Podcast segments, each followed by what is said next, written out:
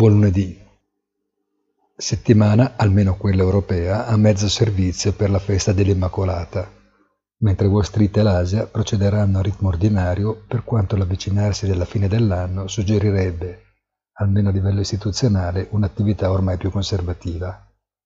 Gli occhi saranno necessariamente puntati su quello che farà la BCE dopo le speranze, forse eccessive, riposte dal mercato sulle novità che arriveranno da Francoforte, dopo le ultime parole ufficiali di Lagarde, mentre probabilmente la sospensione dei negoziati tra Unione Europea e Regno Unito, viste le divergenze significative sui temi commerciali, potrebbe restare in penombra nella convinzione che un accordo prima della fine dell'anno si troverà comunque, ci si augura.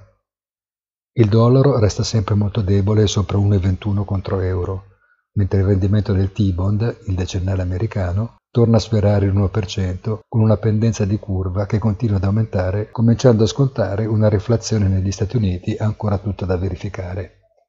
Buona giornata a tutti e come sempre appuntamento sul sito easy-finance.it.